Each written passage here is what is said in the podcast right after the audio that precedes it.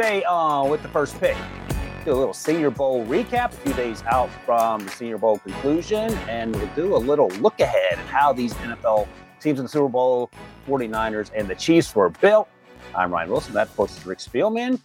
And uh, we're coming to you from uh, one undisclosed location, and I- am in Las Vegas for the Super Bowl. Uh, as you can tell, these lovely curtains here, Rick. Uh, I'm at the Paris. When's the last time you were in Las Vegas, Rick? Uh, well, I was actually made the cut to go to the draft my first year when the oh, draft oh, was out in Vegas. That's so right. that was my first assignment for CBS HQ. Uh, uh, that is also the last time you wore a tie for CBS Sports HQ, if I recall correctly. Yeah, yeah, it was, and I refuse to wear a tie going forward. and uh, it should have been a, a, harbinger of things to come when you yelled at me on day three of the draft to take my tie off because that's the day. What's that? The working man's day. That's the working man's day, and when I get back from my undisclosed location, there will continue to be numerous island shirts that I will be sporting oh. during this uh, podcast of ours. Nice little segue to Andy Reid, who wore his white shirt last night at opening night. But let's start first at the Senior Bowl. You and I. Okay, Brian. Before we get started, yeah. why didn't you oh. bring our like luxurious, over the top countdown to how many days until the draft? I'll tell you this, Rick. you were caught. You were hauling everything else at the Senior Bowl. I was Thank very you. disappointed you didn't uh, have the draft countdown uh, board. It's not a clock. It's just uh, a handwritten board that we are, board. yeah, are able to use. I will tell you this: I actually spent uh, way too much time that I'm willing to disclose here, fixing up something for the television monitor to have with the first pick and how many days were left, so I can flash it on there but the uh, cords and such didn't reach. So that was a, an opportunity. I'm glad glad you got, got a good laugh out of that. So I thought about it, but it, it did.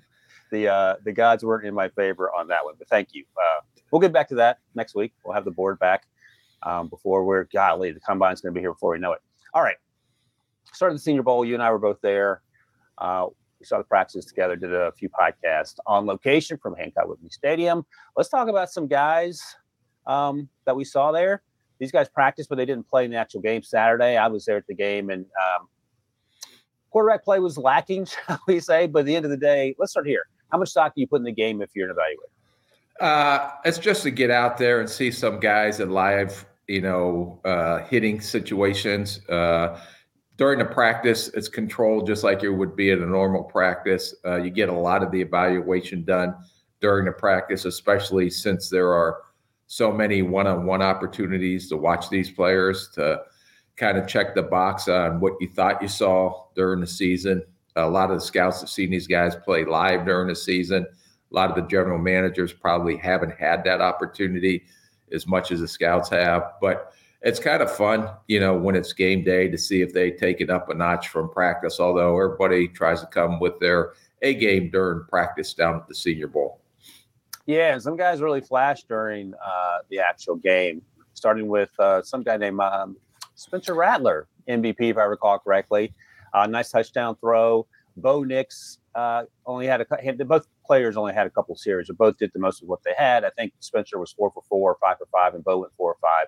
First, the incompletion was a flea flicker bomb to, to Tez Walker. I'll leave it at that. that. Dropped it again. he he. It was it would have been a tough catch, but we would like to have seen him come down with one. Um, Chau Smith Wade, the cornerback out of Washington State, had two interceptions, so that was that was fun. Some guys who didn't play, Michael Penix Jr. in the actual game on Saturday, Roman Wilson, your guy Jackson Powers Johnson, the uh, guard slash center from Oregon, and Ricky Pearsall, your other guy, wide receiver from and my other guy that did catch Spencer Rattler's touchdown. That's right, Rose me, Jackson, yeah, Jackson, absolutely.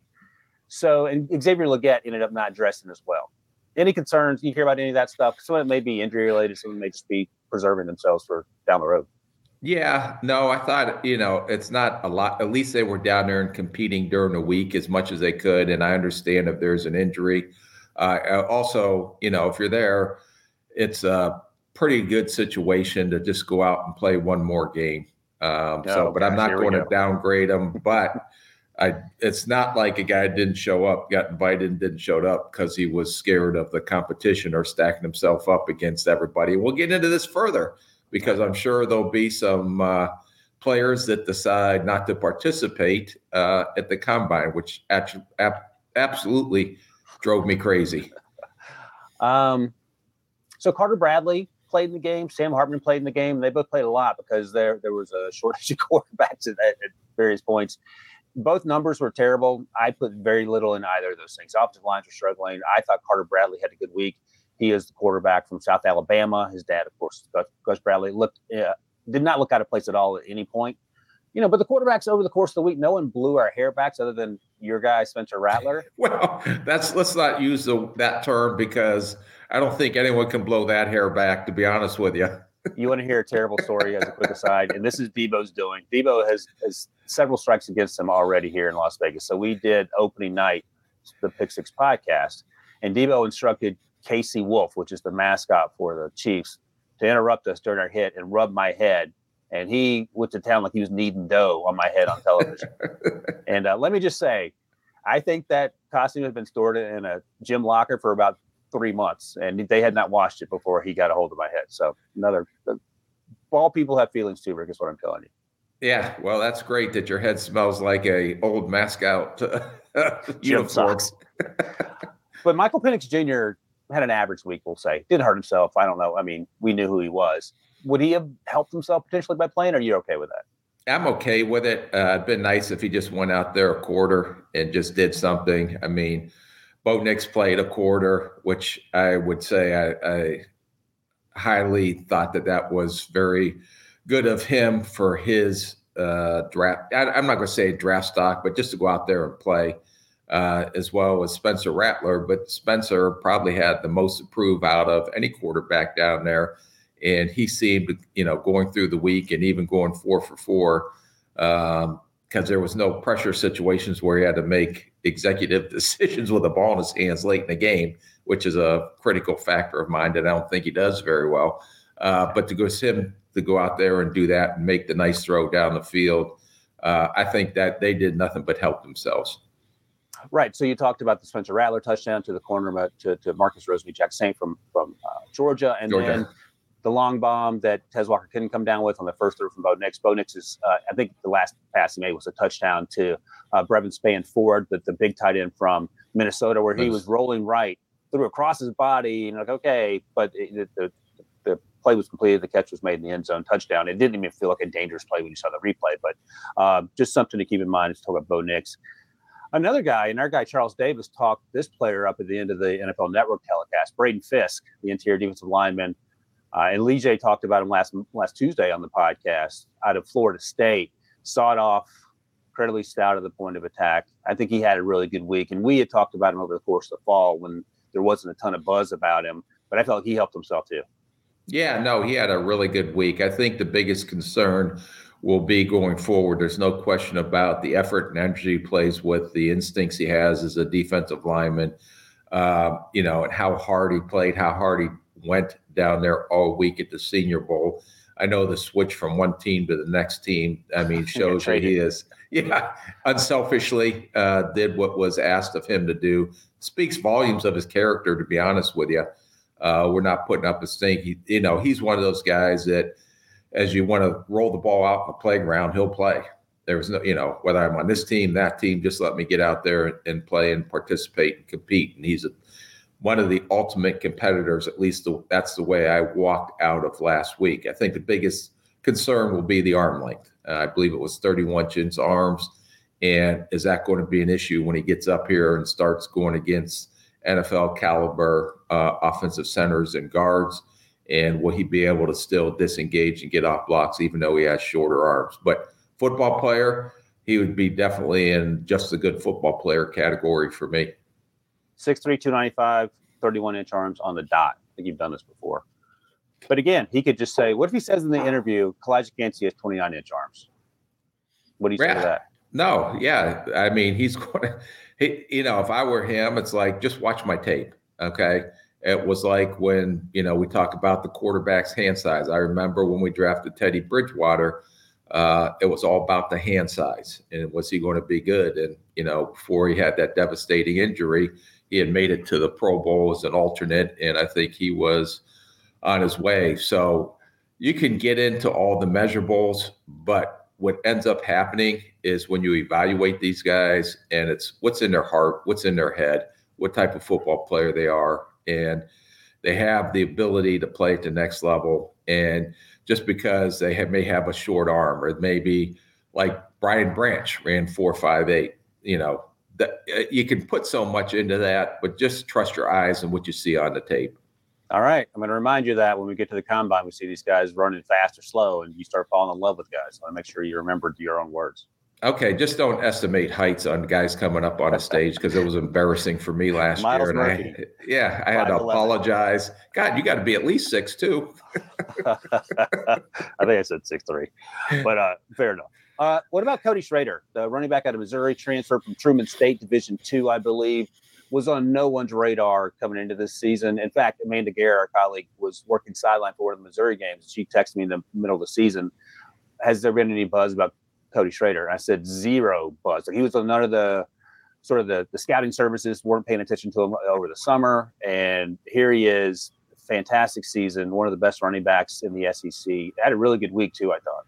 Yeah, no, he is uh, low center of gravity, runs with authority.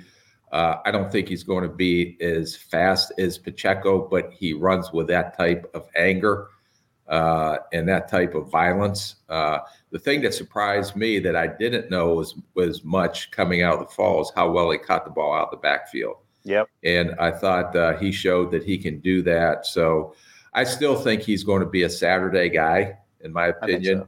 But I think uh, someone's going to get a very good football player because of his tenacity uh, and his violence. It's fun to watch him run the ball because he's going to be the hammer more than he's going to be the nail when defenders come up and try to hit him. All right, I'm going to test you on, on the words that you just spoke a moment ago. What if he runs a four three nine? Well, then he's going to go on Friday. so You just said don't read too much into the numbers. I know, but you're talking about a skill guy. So, okay, Okay. you- w- what if uh, one of your favorite receivers uh, runs a four eight? Are you going to say, "Oh yeah, I'm not going to"? A, Odunze runs a four eight, which he's not going to do. But you're going to say, "Okay, I'm still going to take him in the top 10. Just to spite you, I'm going to take him in the top. Well, I'm just remember, I'm just a scout in the corner, just trying to contribute any way I can. Didn't make it to the Super Bowl, but I can uh, just try to compute contribute from my undisclosed location. your undisclosed, your your underground bunker. And finally, uh, in terms of the the the pops, and I should have labeled this pops when we started because we like to do pops or drops. Luke McCaffrey, Christian McCaffrey's brother, obviously Christian's playing in the Super Bowl, and uh, Luke played at Rice, and he had probably the catch of the day, a little one-handed grab. It looked like a little hot route. Um, I can't remember who threw him. the ball. I think it was Sam Hartman. Sam Hartman struggled with accuracy, but again, I'm not going to count that too much against him. Great one-handed catch, pulled it in. I thought he had a quietly a good week, even though his last name's McCaffrey, and everyone knows who his brother is. How, how about the uh, how about a fun fact that my it. son JD played with Luke McCaffrey at Oh. Nebraska when he was a quarterback. He was a And quarterback, I- right? Yeah. Yeah, and I remember watching him at a quarterback. A little bit inconsistent as a thrower, but such a phenomenal athlete with the ball in his hands. So uh, he ended up transferring out of Nebraska and then went on and, and became a receiver. I think he's one of those smart, crafty slot guys. Uh, I know Rice, just watching him before I went down there a little bit, uh, trying to generate ways to get the ball in his hands because he's such a, a, a good athlete um, and he can make plays. I just don't know what his long speed is, uh, but very crafty, very smart. You can tell he played quarterback because he can read defenses, know how to settle uh, in the zone area, and you know, reliable hands. And will will make an NFL team and probably be a pretty good NFL player. I don't think he'll be his brother, but I do think that he'll be a solid NFL contributor once he gets drafted. I have vague memories of their dad, Ed McCaffrey. Rank uh, who's the better athlete, Ed or Christian? Oh, Christian by far. All right, what about Ed or Luke? Is that Luke maybe? Who? Yeah, I can't. remember. I don't know. I, the mom's the better athlete. She was a soccer She's an player. athlete too. Yeah, Oh, yeah. okay. She she was a pretty Oh. good uh, so soccer player. pair of jeans, and Ed just has one pair. Okay, fair enough. I was just thinking about that because I remember Ed back in the day. I think Ed had the best mustache, so he wins that. All right, let's do some drops too, guys who probably didn't help themselves. Uh, Joe Milton, I, I mentioned Sam Hartman and Carter Bradley struggling. Joe Milton sort of redefined struggling. He threw one of the interceptions to to Smith Wade. He threw another one to Evan Williams in the end zone when he tried to throw across his body. I think he was trying to throw to Schrader on on that uh, on that pass attempt. He had uh, rolled right, scrambled, and he could have run if I recall correctly. But the arm strength's there. And one of the things I noticed in the game that we didn't see in practice because it's hard to simulate sometimes, it felt like that if he he struggled to get the ball out of his hands, it struggled. It looked like he was not comfortable with what he was looking at, and then inevitably he would end up running, and that's a recipe for disaster at the next level. Am I reading too much into that, or is that just no? We saw in Tennessee? And I had an opportunity to see him live when he played against Alabama this year, and the same thought: the physical tools are there, the athleticism is there, the arm talent is there. Is can he process quick enough? Uh, he may be in, I don't know how he did during the interview process with the teams. I don't know how well he talked football. I'm sure that he was fine in that area. But there's a difference, and I told you in the past where I've made some mistakes is intelligence and then mental quickness and how quickly he can process. And I just think that if he doesn't see the first guy open, that he doesn't know what to go, go with the ball, whether he's going to run, can he get to a second or third read, which you're going to have to do at the NFL level. He didn't do it in college. Maybe with all that talent. That's why I believe he was just a one year starter. Six year was he six year because uh, he transferred a couple times. I know he transferred from Florida uh, to Tennessee and, and Mich- or Michigan. Yeah, yeah. So uh, there's something missing with this kid, not physically, and maybe he's intelligent when he talks football, but just processing, processing, and getting through his reads and can he get through his progressions and that showed up in the Senior Bowl again. Right, physically, there's he's second to none in terms of the arm strength. I mean, he he's throwing lasers out there. Is there is the are the concerns compounded because the Senior Bowl defenses are as vanilla as they get? Yes. Okay.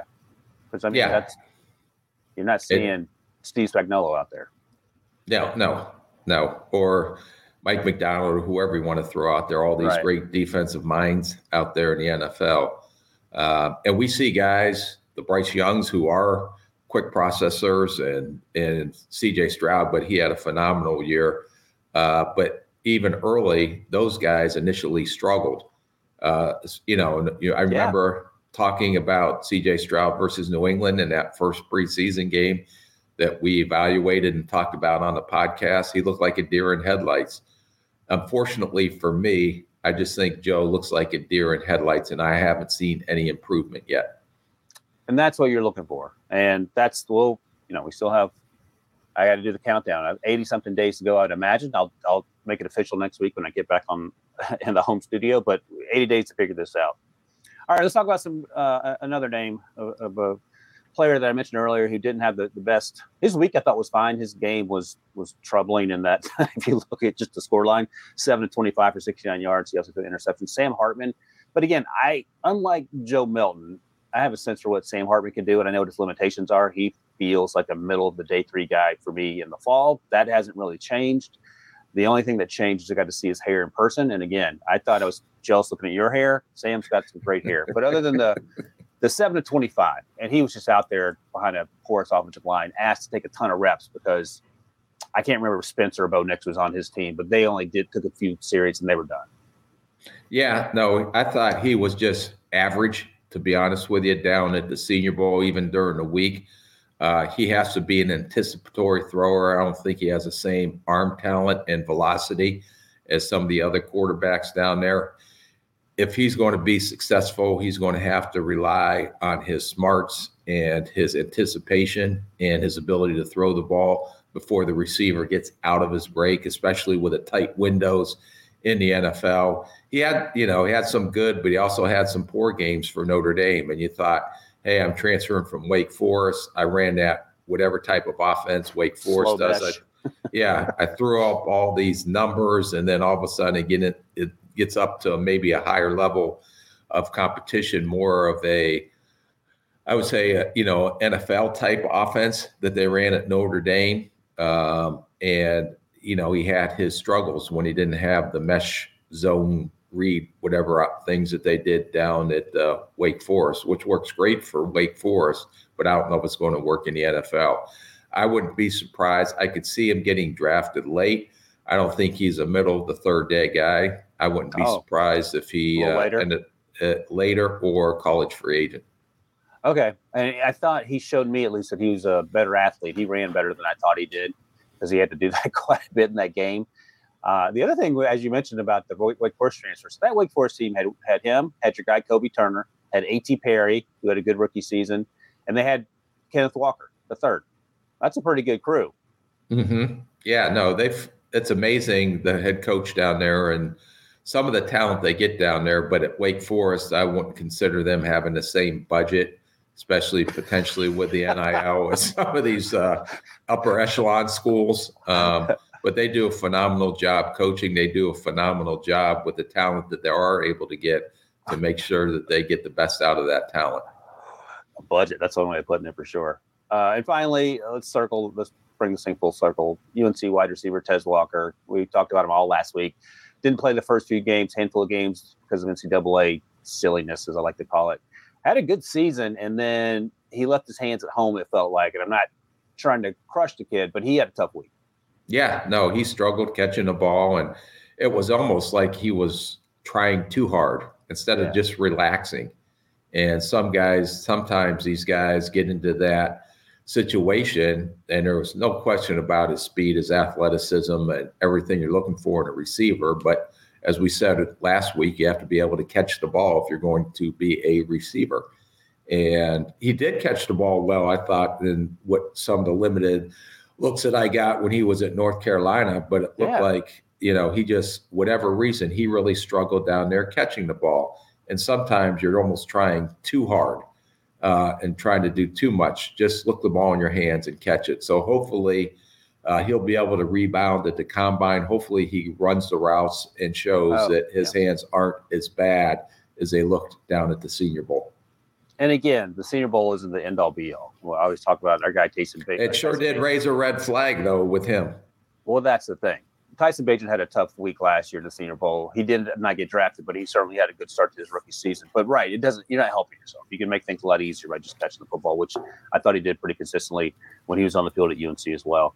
All right, we're gonna take a quick break with Rick, but before we do, stream wall-to-wall coverage with our CBS Sports HQ team of hosts, insiders, and analysts as they tackle the biggest storylines, interview the game's brightest stars, and keep you up to date with the latest betting odds and much more leading up to the best Sunday of the year. All right, right after this, we will talk about, except for Rick. Except for me. Yeah.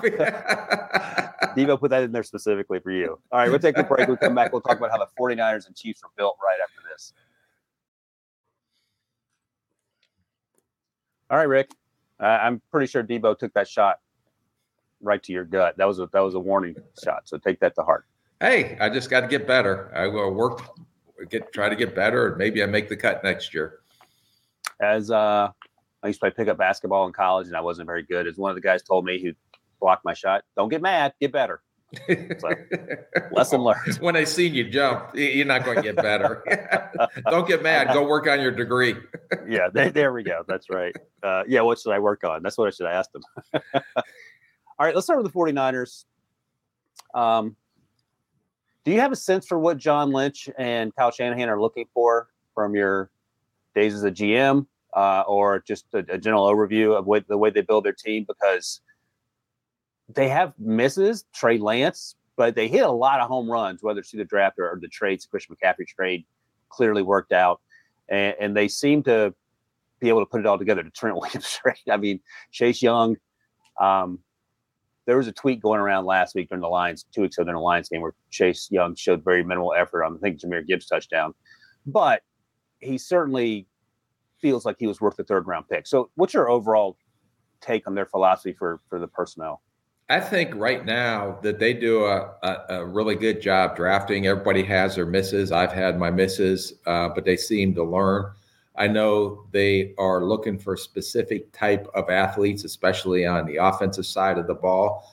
But for some of the misses, look at how many great hits they've had, especially with Warner, especially with Greenlaw, some of those guys down the line. But when you look at their, and I was looking at their roster construction, we can go into it a little deeper, is because they were able to trade Trey Lance, uh, because Brock Purdy is under a rookie deal, that there gives them a lot more fixed flexibility to go out and do what they did in free agency this past year, to go sign a Hargrave, to go sign even a Richie James, who we don't even talk about much, but what an impact he's kind of had as a returner and some of the ways that he's contributed on offense.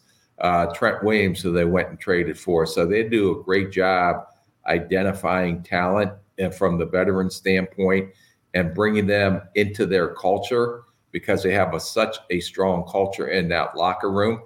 And they be not always rely on the draft, but rely on supplementing what they do in the draft with some some some really key acquisitions through trades and free agency. Yeah, Ji'Ayir Brown, the rookie out of Penn State, safety, he played a ton. Um, I think he got Pro Bowl nod. Did he get All Pro? Like he he had no. a, a real he had a real. I was going to say I was pacing myself there, but he had a really good rookie campaign. Well, he didn't actually end up getting playtime. To Hufanga went on IR. So and I was going to say Hufanga was a day three guy a few years ago. Who right? I would imagine. I don't know. I was actually talking to a 49ers defensive coach last night about that. I was trying to figure out why he slipped to the to day three. Do you remember that evaluation? Was he too slow, too stiff, something? Because he played like yeah, you like to say, was hair on fire. Yeah, no, he plays hard, but it's even Hufanga. Everybody was questioning, are they athletic enough to play out in space? Yeah. But San Francisco does a great job defensively, not putting those guys in situations where they're physically going to be exposed. So whether they're bringing them down in the box, whether whatever they're doing from a schematic standpoint to highlight their strengths, not their weaknesses. And you know, when you compared him, I try to compare him to Brisker when he came out. And Brisker had a lot of ball production. Brisker was more athletic, in my opinion. Yeah. Uh, that ended up playing pretty good. And has been really good player for uh, the Chicago Bears. So, I because they I looked at him and Brown, and I thought that Brisker was better than Brown, but Brown was a good football player. Debo informs me as a Penn State alum that Ji'Ayir Brown was a rookie All Pro. So I thought I saw the words by his name, but he's a it's rookie a All Pro. it's not rookie All Pro. It's it's rookie team. All right, you got that Debo rookie team. He's still smarting over the ad that you made me read. um, Debo's kind of grouchy today. Was he up late last night? He was actually up late working last night. he wasn't even having fun, uh, and he got in late the night before. Uh, just so you know, I bought a sandwich, some M and M's, and a water down at the hotel snack shop. Forty bucks. Well, I wish I could find deals like that with some of the places I had to stay over the last couple. That's of weeks. That's true. That's true. Look who I'm talking to here. Um, so Debo puts this in the rundown, and you sort of touched on it. The the Trey Lance trade. They traded a first round pick in 21, 22, 23, and a third rounder in 22. At the time, I probably asked you this. Did you think Mac Jones was going to be the guy on the table at three? No. I, I Oh. yeah, again, you don't go into the, the um, hype or all the media smoke BS. screen stuff that's going out there, you know. So I don't know. The only thing that back then that that and whether I was right or wrong was that Mac Jones that he has some similarities to coming out of Alabama what Cousins did. You know, Right. they're not great That's what I was athletes, but they're you know good pocket passers. They they are excellent as far as accuracy goes and things like that. And then Mac Jones, whether it's fair or not, just in his situation up in New England with all the different coordinators coming in and not as much talent maybe around him as he had at Alabama. I mean, if you look at the receivers he was throwing at Alabama, they're probably than the receivers he's been throwing at with easily. with New England. So, uh, but he has to have some talent around him in order for him to succeed. But you know, then it gets questioned into the, some of the decision making he's been uh, producing at at New, New at New England on what they're doing offensively. So, for some reason, and sometimes it just wasn't a great match and it just didn't work out. So maybe he gets in a new environment. Maybe he's better. Who knows? I mean, I don't know if his story is completely told yet or not. Um, but It's told in New England. it's told in New England. Um, but I would say that, you know, they made a mistake on Trey Lance. Um, but, you know, then they rebound and hit on Brock Purdy. And uh, Let me ask but- you this. So Brock Purdy, obviously, Mr. Irrelevant, we've talked that to death. Where's this organization if they didn't hit on Brock Brock Purdy? Then they they may be struggling. yeah. They so they have, they're like I said, they're very talented. Uh, they can win.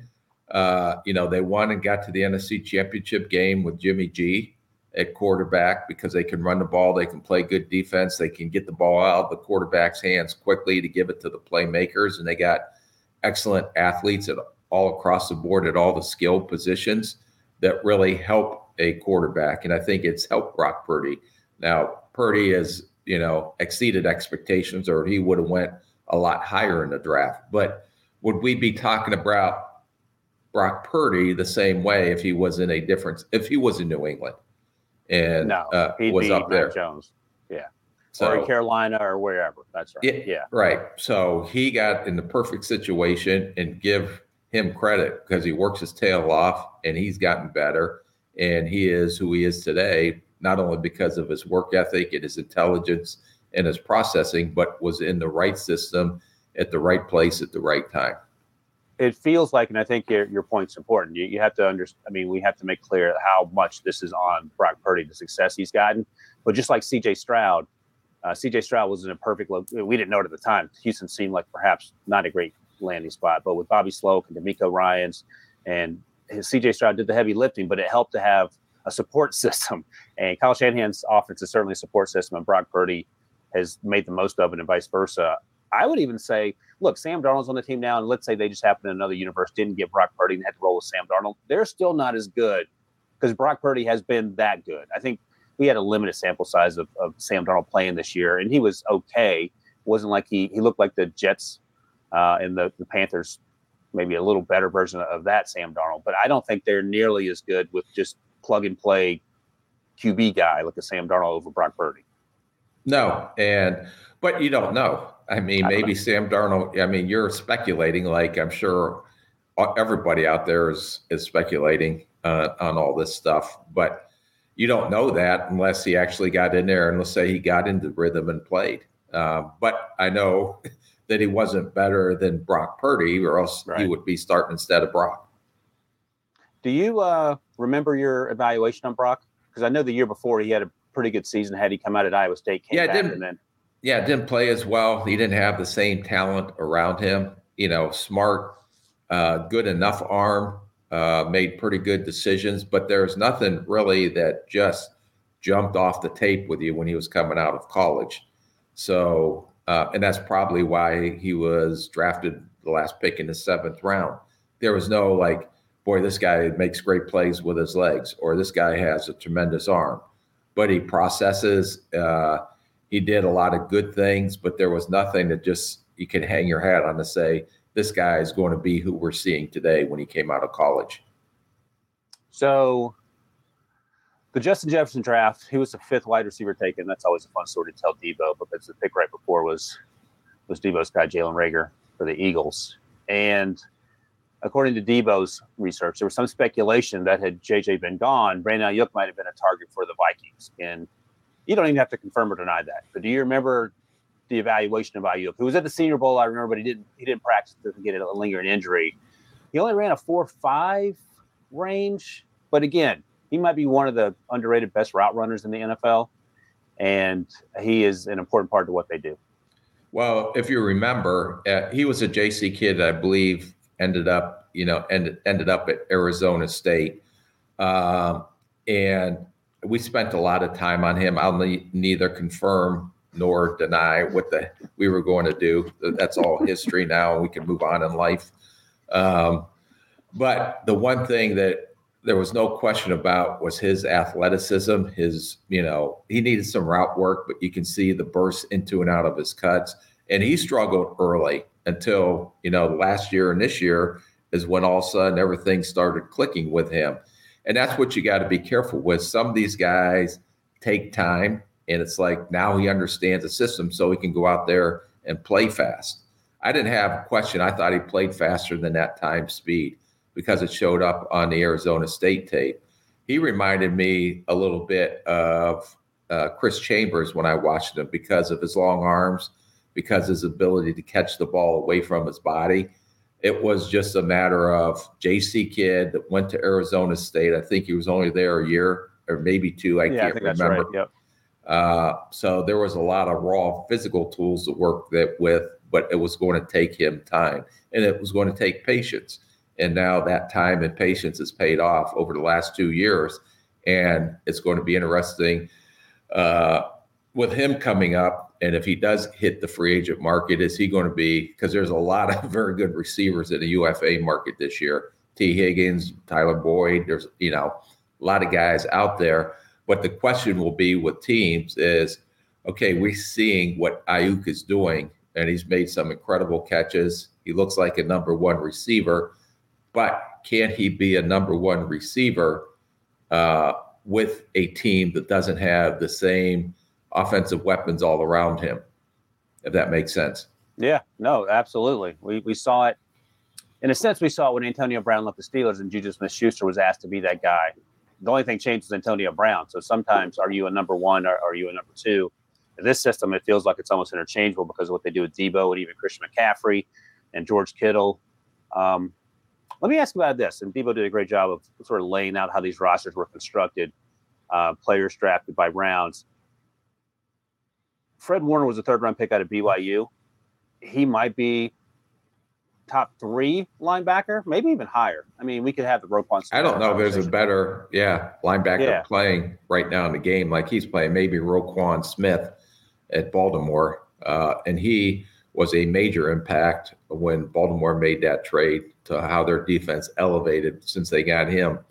Uh, but you can you can argue that Fred is Warner is the best linebacker in the game right now. Um, he's incredible he's coming downhill. He's incredible in space. The, you typically they the 49ers don't let you throw the ball in the middle of the field. And that's one of the matchups we had in the Lions game because the Lions and and uh, Ben Johnson like to wear you out in the middle of the field. So that was certainly it went one way in the first half and, and then things settled down. But just because he is so rangy and again, third round pick. Do you remember that evaluation? What was it? Yeah, when he came out, yeah, when he came out of BYU, it was, you know, there was no question about. I thought we really liked him coming out. Our scouts liked him. Our coaches liked him. Um, but we had Anthony Barr and Eric Kendricks at the time, so we weren't going to go linebacker, even though he was very talented coming out of BYU. Um, I remember how impressive he was through the interview process, how smart he was through the interview process, and he's end up being, like I said, the tone setter for their defense. He's the engine that makes everything go on that defensive side of the ball, and is a is an impact player. And now it's like linebackers, you know, they're starting to become. I don't want to say an argument, but uh, do you play a linebacker? Are they that valuable compared to a corner and to pass rushers? You know, but if you if you look at Fred Warner, if you look at Roquan Smith, yeah, you pay those guys because they're impact players uh, for your defense. And Dre Greenlaw has uh, he will run through it. Like he'll run through a tank if you want him to. Like he he's not messing around either, and he certainly benefits from playing alongside Fred Warner vice versa. But he's another guy that was a day three or later draft pick, and that's the other thing. I you know the Trey Lance thing is front and center, but they've hit on a ton of guys. We talked about Ji'Ayir Brown, Purdy, Greenlaw, George Kittle's a fifth round pick. And that's the important part because you can hit on the first rounders. So, how important were the day three picks to get right in terms of you're not going to get starters necessarily? You might hit a, get lucky once in a while, but you need them to fill up the roster. You can't right. be missing other day three guys. No, those are the guys that we spent just as much time on on day three as we did on the you know first and second rounders because those guys they may not be ready uh, to go their rookie year, uh, and then may some you maybe just misjudge that they would be that ready. But Greenlaw, Kittle, all those guys um, done a phenomenal job on those day three because those are your uh, financial cap savers. Those are the guys that you don't have to pay that are on rookie contracts that help fill out your roster. And if you can find blue level players in the third day, you're you're getting great value because you're paying them day three money, but they're playing it, you know, first round Pro Bowl level type. Uh, you know, we we we were pretty uh, adamant about trying to really hone in on that third day with our analytics, and I thought our scouts always did a great job in that uh, on that side of it. We have some players that are still playing for Minnesota with it were day three guys that had major impact. You know, the biggest one probably was Diggs that we got in the fifth round.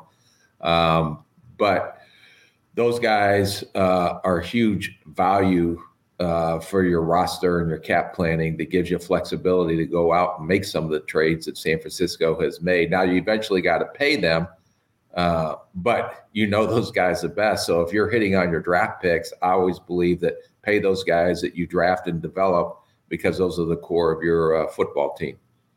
TJ Wonnum too, another day three guy. Yeah, there was uh, Metellus. Uh, Josh Metellus is playing yeah. very well. Uh, KJ Osborn, uh, Cam Bynum. There, uh, you know, there's some pretty good. Uh, our scouts did a phenomenal job trying to, and coaches did a phenomenal job trying to identify those guys and end up uh, being pretty good contributors for for the Vikings.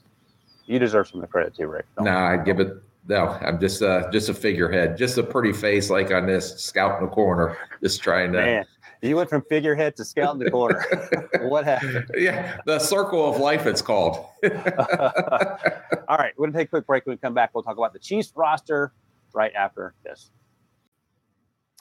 All right, Rick, I could just have Debo replay our segment from a year ago about how the Chiefs roster was built and get out of here because uh, it feels like we're talking about this team every year. Things have changed, of course, especially with the wide receiver crew. But in general, um, do you have a sense of what Brett Veach and Andy Reid want to do when they're, they're putting this, this group together? Yeah, there's no question that they are heavily involved in trying to draft well and then build that team through the draft. Uh, and last year, when they won the Super Bowl, look at the draft picks that they oh, had. Boy. All the guys on the defensive side of the ball had to come in and start.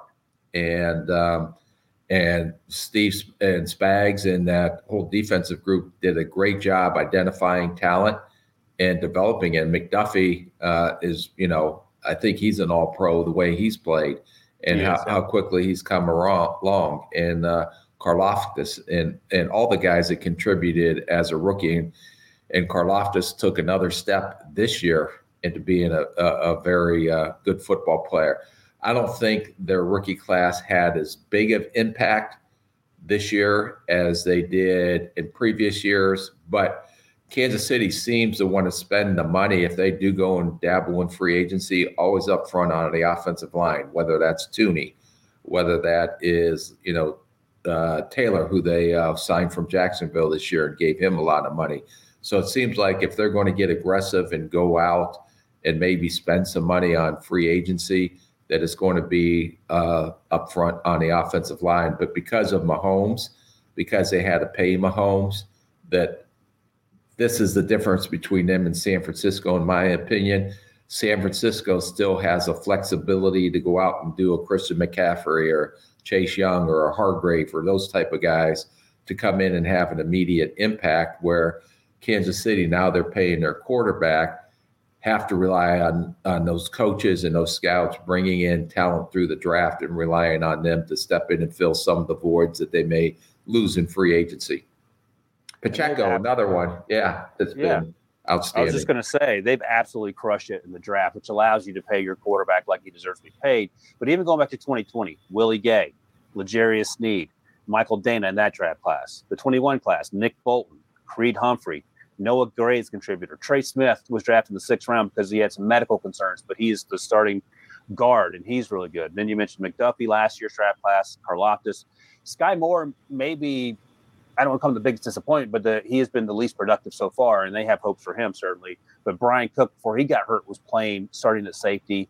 Josh Williams stepped in uh, from Fayetteville State to play corner. Jaylen Watson, the seventh round pick, along with Isaiah Pacheco, both starters last year, and that's that's uncommon to have two seventh round picks start for you on both sides of the ball and actually play pretty well.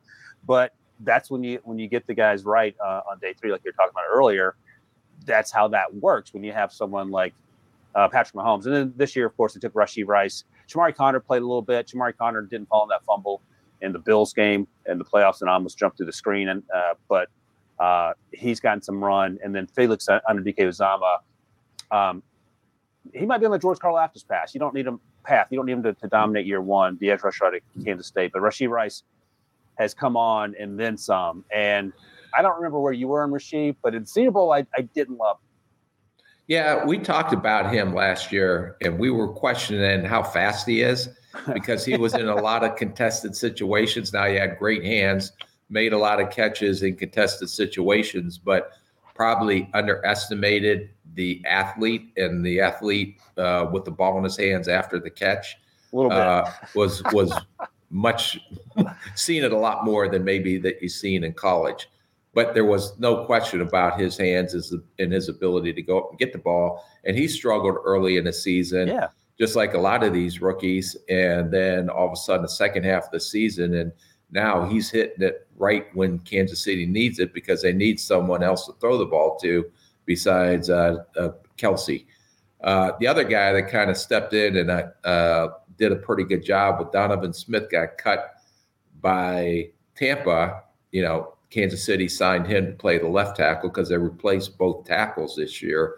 But Wanya Morris came in and played on the left side uh, and filled in yeah. admirably. And I think he's going to be their starting left tackle going forward uh, after this season.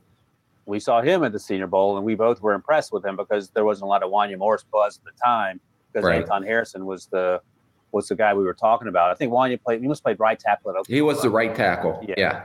Yep. And so the fact that he athletic right tackle, yeah, and then to identify that athleticism and start developing him on the left side. Again, kudos to Brett Veach and, and that uh, scouts and coaching staff because that's the most critical piece of all this that we're talking about is that it's not like the old days where scouts scouts will get you the players and you just coach what we get. It has to be a collaborative effort because everybody's vested in those players. Uh, when they come in in the building. And if you can get the coaches and the scouts to sign off on guys, then they have a chance to have a chance if you were right in your evaluation. So, I mean, Patrick Mahomes, we've talked this to death because he's Patrick Mahomes, but that draft class was Mitch Trubisky, was uh, what's his name? Uh, Deshaun Watson, and then we had Patrick Mahomes. Do you remember? We've talked about this already uh, numerous times. Caleb Williams is better coming out of college than Patrick Mahomes was. What were the concerns about Patrick? Because when I went back, we talked about this in the fall when we were yelling and screaming about Caleb holding the ball too long. Patrick got the ball out quickly, and as you noted, he was in the air raid offense with Kingsbury. What were the concerns with Patrick? Was it the, the transition from the air raid college to what that would look like in the NFL or anything else? Yeah, and he didn't have to play right away, so he was able to sit behind Alex Smith for a year uh, to learn. But it was you seen the arm talent. You see the athleticism, the off schedule throws that he made were some incredible throws at Texas Tech. It was just, is he going to, is that going to translate to the NFL? Uh, and if you can, I don't want to say best way to say rein in that horse a little bit because he was a little bit of a, uh, he didn't mind putting on a uh, Cowboy Joe rodeo show when he was out there at Texas Joe Tech. Show. that's a new one. Mark that one down, Debo. Cowboy but, Joe. It, but that's what makes Patrick Mahomes Patrick Mahomes. But the thing that you're you're seeing, even last year, even when they traded away uh, Hill, Tyreek Hill, uh, yeah. and even this year where the receivers struggled with the drops all of a sudden when it's crunch time and and these games mean something and when you get into the playoffs for whatever he has and that's what you're trying to identify in these quarterbacks whatever that ability is in his head or in his heart he just takes it to another level and um, it, there's not a lot of quarterbacks that have that But this like tom the, the great ones all do that and you have to put uh, Patrick Mahomes in that category. Have you ever like looked into a player's eyes or face, saw his face, and you had a sense that this was not going to go well? Like you knew that. yeah, like every t- yeah every time I look into you and Debo's eyes in this podcast, it's like, oh god. But I mean, you talk about Patrick Mahomes, like okay, I, I have Andy Reid has nothing to worry about above the neck, but sometimes you have the best athlete on the field who's a head case, and you're not sure how things are going to like. They don't that, trust. That's the things you try to identify with all the tests, even though those aren't as accurate as you think they are, a la S2 with CJ Stroud. But, you know, even last year when I did go to the Super Bowl, and we did have CJ Stroud on the set. was there you could sense that when you talked to that guy there was something there when you looked at him in his Yeah. eyes and you, we were interviewing him uh, even though we were kidding around with him a little bit uh, you can tell there was something to that kid the way uh, he interviewed and the way he was looking at us when we were on the set One other thing I want to ask you about Patrick Mahomes, and we'll get out of there. You hear it all the time. You talk about the off-schedule throws and the arm angles. Does baseball matter? Is that a good thing that he played baseball, or is that just something we talk about in the media? Uh, I think it, yeah, maybe baseball. I don't know. I wish I was Okay. smart enough to say that. I mean, you were the what minor, minor, minor, minor, minor league baseball guy. I was a backup on my college baseball team. So yes, I think that's the same description. it did make a difference. You're doing I a didn't win a podcast with title, me. like- I didn't win a national title and get to the Hall of Fame, Rick. If that's what you're asking. Me. so it, it may have something to do with it, you know, uh, with the arm angles. But I've seen guys that work very good baseball players, probably, or never played baseball, that are pretty good quarterbacks. You did win a national title, right? Yes, we did. Yeah, I thought you did. I want to make sure I wasn't giving you too much credit. Yeah, the Salukis. You beat Western Carolina. Is that correct? Western Carolina, Clyde Simmons, back in the day. Clyde day. Simmons was on that team. That's right. Debo's guy, Clyde Simmons. All right, that is it. I think we're doing another podcast later this week too with our buddy Josh Edwards. So Thursday, that will be the show. If something changes, Debo will let you know. He will send you a handwritten note. But uh, in the meantime, thanks to my guy Rick. Thanks to Debo for producing. Thanks to you guys who watch and listen and comment.